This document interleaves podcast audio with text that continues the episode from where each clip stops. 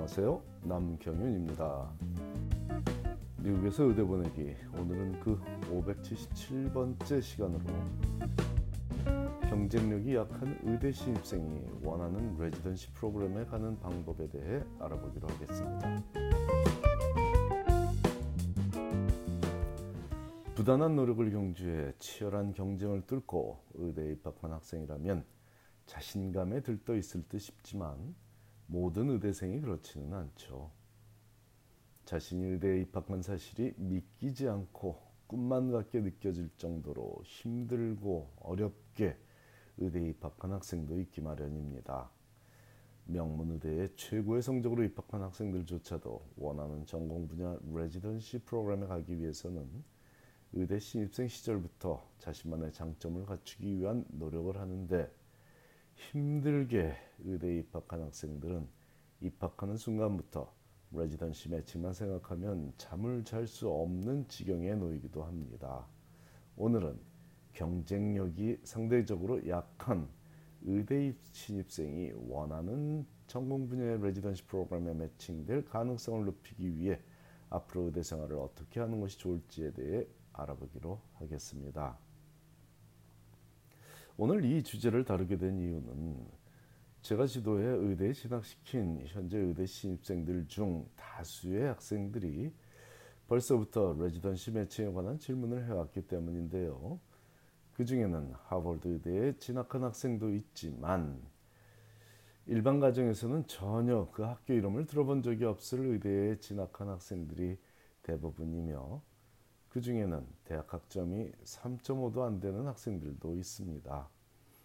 정말 따뜻한 마음 하나만 보고 지도하기 시작해 대학 졸업 후에도 몇 년의 시간을 더 함께 동고동 동락하며 그들의 장점을 부각시킬 활동들에 집중시키고 그렇게 쌓아올린 매력을 10분 발휘하도록 글을 쓰게 덮고 인터뷰 준비에 심혈을 기울여 의대에 진학시킨 학생들이다 보니 사실 그 학생들의 학습 능력이 의대생들 사이에서 많이 부족한 것이 사실입니다.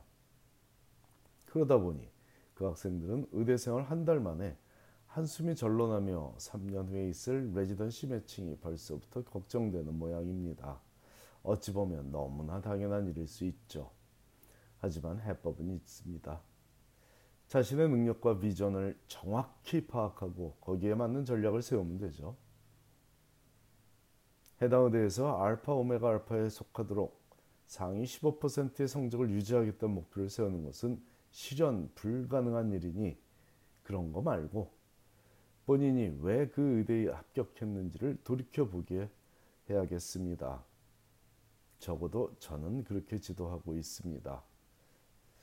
아마도 인터뷰 당시에 칭찬을 들었던 점이 있을 겁니다. 칭찬인지도 모르고 들었을 수도 있으니 인터뷰어들이 흥미롭다며 관심을 보였던 점들을 돌이켜보고 그런 부분을 의대생활 동안에도 관심을 갖고 지속해가는 것이 가장 효율적인 목표가 되어야 합니다. 예를 들어 만일 premed 시절에 불우한 학생들에게 공부를 가르친 활동에 대해 인터뷰 중에 언급되었다면 의대생으로서도 계속 주변의 불우한 학생들에게 공부를 가르치도록 노력해야겠습니다. 또한 다른 예로 만일 프리메 시절에 다양한 특별활동에서 리더십을 발휘한 사항에 대해 의대 인터뷰에서 칭찬을 들었다면 의대 신입생인 지금도 학교 내 다양한 클럽에 속해서 2학년이 되면 내년에는 해당 클럽의 회장이 되도록 관심을 갖고 활동해야겠습니다. 아, 의대 클럽들은 대부분 1, 2학년들 위주로 돌고 있고요. 3, 4학년들은 실습 나가고 뭐 정신이 없기 때문에 주로 1, 2학년들이 중심이 돼서 움직이고 있습니다. 자, 시간이 없어서 어떻게 하냐는 질문은 안 해도 좋습니다. 의대생도 그런 봉사를 할 시간은 충분히 있고 몇 가지의 다양한 클럽 활동을 할 시간이 충분히 갖고 있고 거의 모든 의대생이 실제로 그렇게 의대 신입생 시절을 보내고 있습니다. 그런 의미 있는 활동에 시간을 할애하지 못하는 의대생은 이 세상에 존재하지 않지만 의욕이 없거나 체력이 받쳐주지 못해서 공부 외에 다른 어떤 것에도 시간을 할애하지 못하는 의대생은 존재하니 체력 문제라면 당장 체력을 기르는 일에 집중해야 하겠고 의욕이 없다면 자극을 통한 동기부여를 해줘야 하겠습니다. 그렇게 첫 2년을 지내며 USMLE Step 1을 보고 나면 3학년부터는 임상 실습이 시작되는데 이때 가능하면 먼 곳에 있는 병원에서 실습을 경험하는 것을 권합니다.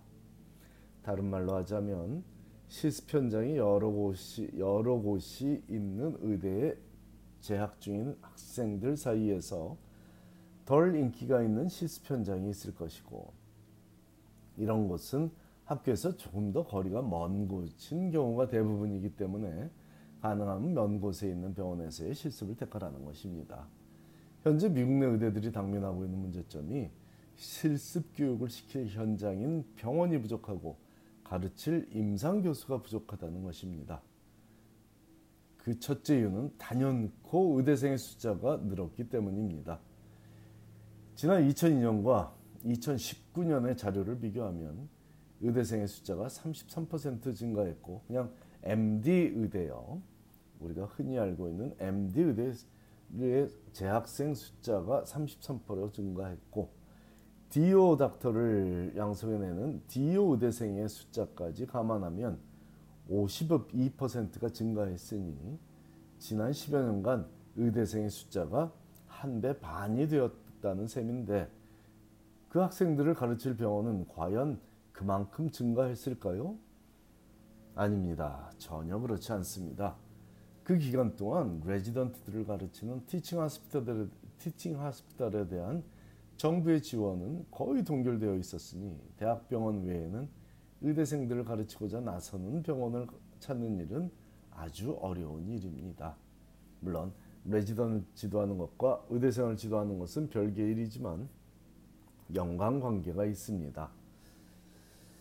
기존에도 이렇듯 의대생들이 실습 교육을 받을 병원과 임상 교수를 확보하는 일은 날이 갈수록 어려운 일이 되어 있었는데 있었는데 기존에도 코로나 사태로 인해 이 문제는 극도로 심화되어 있으므로 현재 의대 4학년들은 예년보다 더욱 극심한 환경에서 의대를 다니고 있으며 이 문제점은 짧은 시간 내에 해결될 기미가 보이지 않으니 현재 의대 신입생들에게 벌써부터 이 점에 대한 당부를 하는 것입니다. 스스로의 경쟁력을 판단하여 결정할 문제지만 오늘의 주제는 경쟁력이 강하지 않은 학생들을 위한 조언이므로 먼 곳을 택하라는 것입니다. 제도적 보완이 있어야 할 점이긴 하지만 외곽 지역의 병원에서는 워낙 일손이 부족하다 보니 의대생들이 실습을 나와도 반가운 실정입니다. 하지만 지금처럼 제도적인 한계에 막혀 의대생은 환자 진료 기록도 제대로 입력하지 못한다면 일손이 부족한 외곽병원에서 의대생 실습을 반길 이유가 인류의 내일을 위해 보람찬 일을 한다는 만족감 외에는 없습니다. 의대생들을 협력병원에 실습 내보내기 전에 preclinic 교육 시간을 통해 진료 기록 입력에 대한 준비라도 시켜 내보내면 외곽 지역에 위치해 항상 고질적인 인력난에 시달리는 병원 입장에서는 서로 앞장서서 proctorship을 하겠다고 나설 것입니다. 뭐 한국이든 미국이든 외곽 지역 병원에 의사가 넘쳐나거나 인력이 넘쳐난 일은 없는 것 같습니다. 자, 어쨌든 의대 상황에 되어 외부 실습을 갈 때도 도심의 유명한 병원이 아닌 외곽의 병원으로 어웨이 로테이션을 가면 좋은데 지난주에 올해의 레지던시 매칭을 예측하며 언급했듯이 어웨이 로테이션은 해당 병원에 미리 가서 오디션을 보는 과정이라고 생각해야 하기 때문이죠. 목표를 세울 때는 능력을 토대로 실현 가능성을 높이는 것도 중요한 요소라고 봅니다. 감사합니다.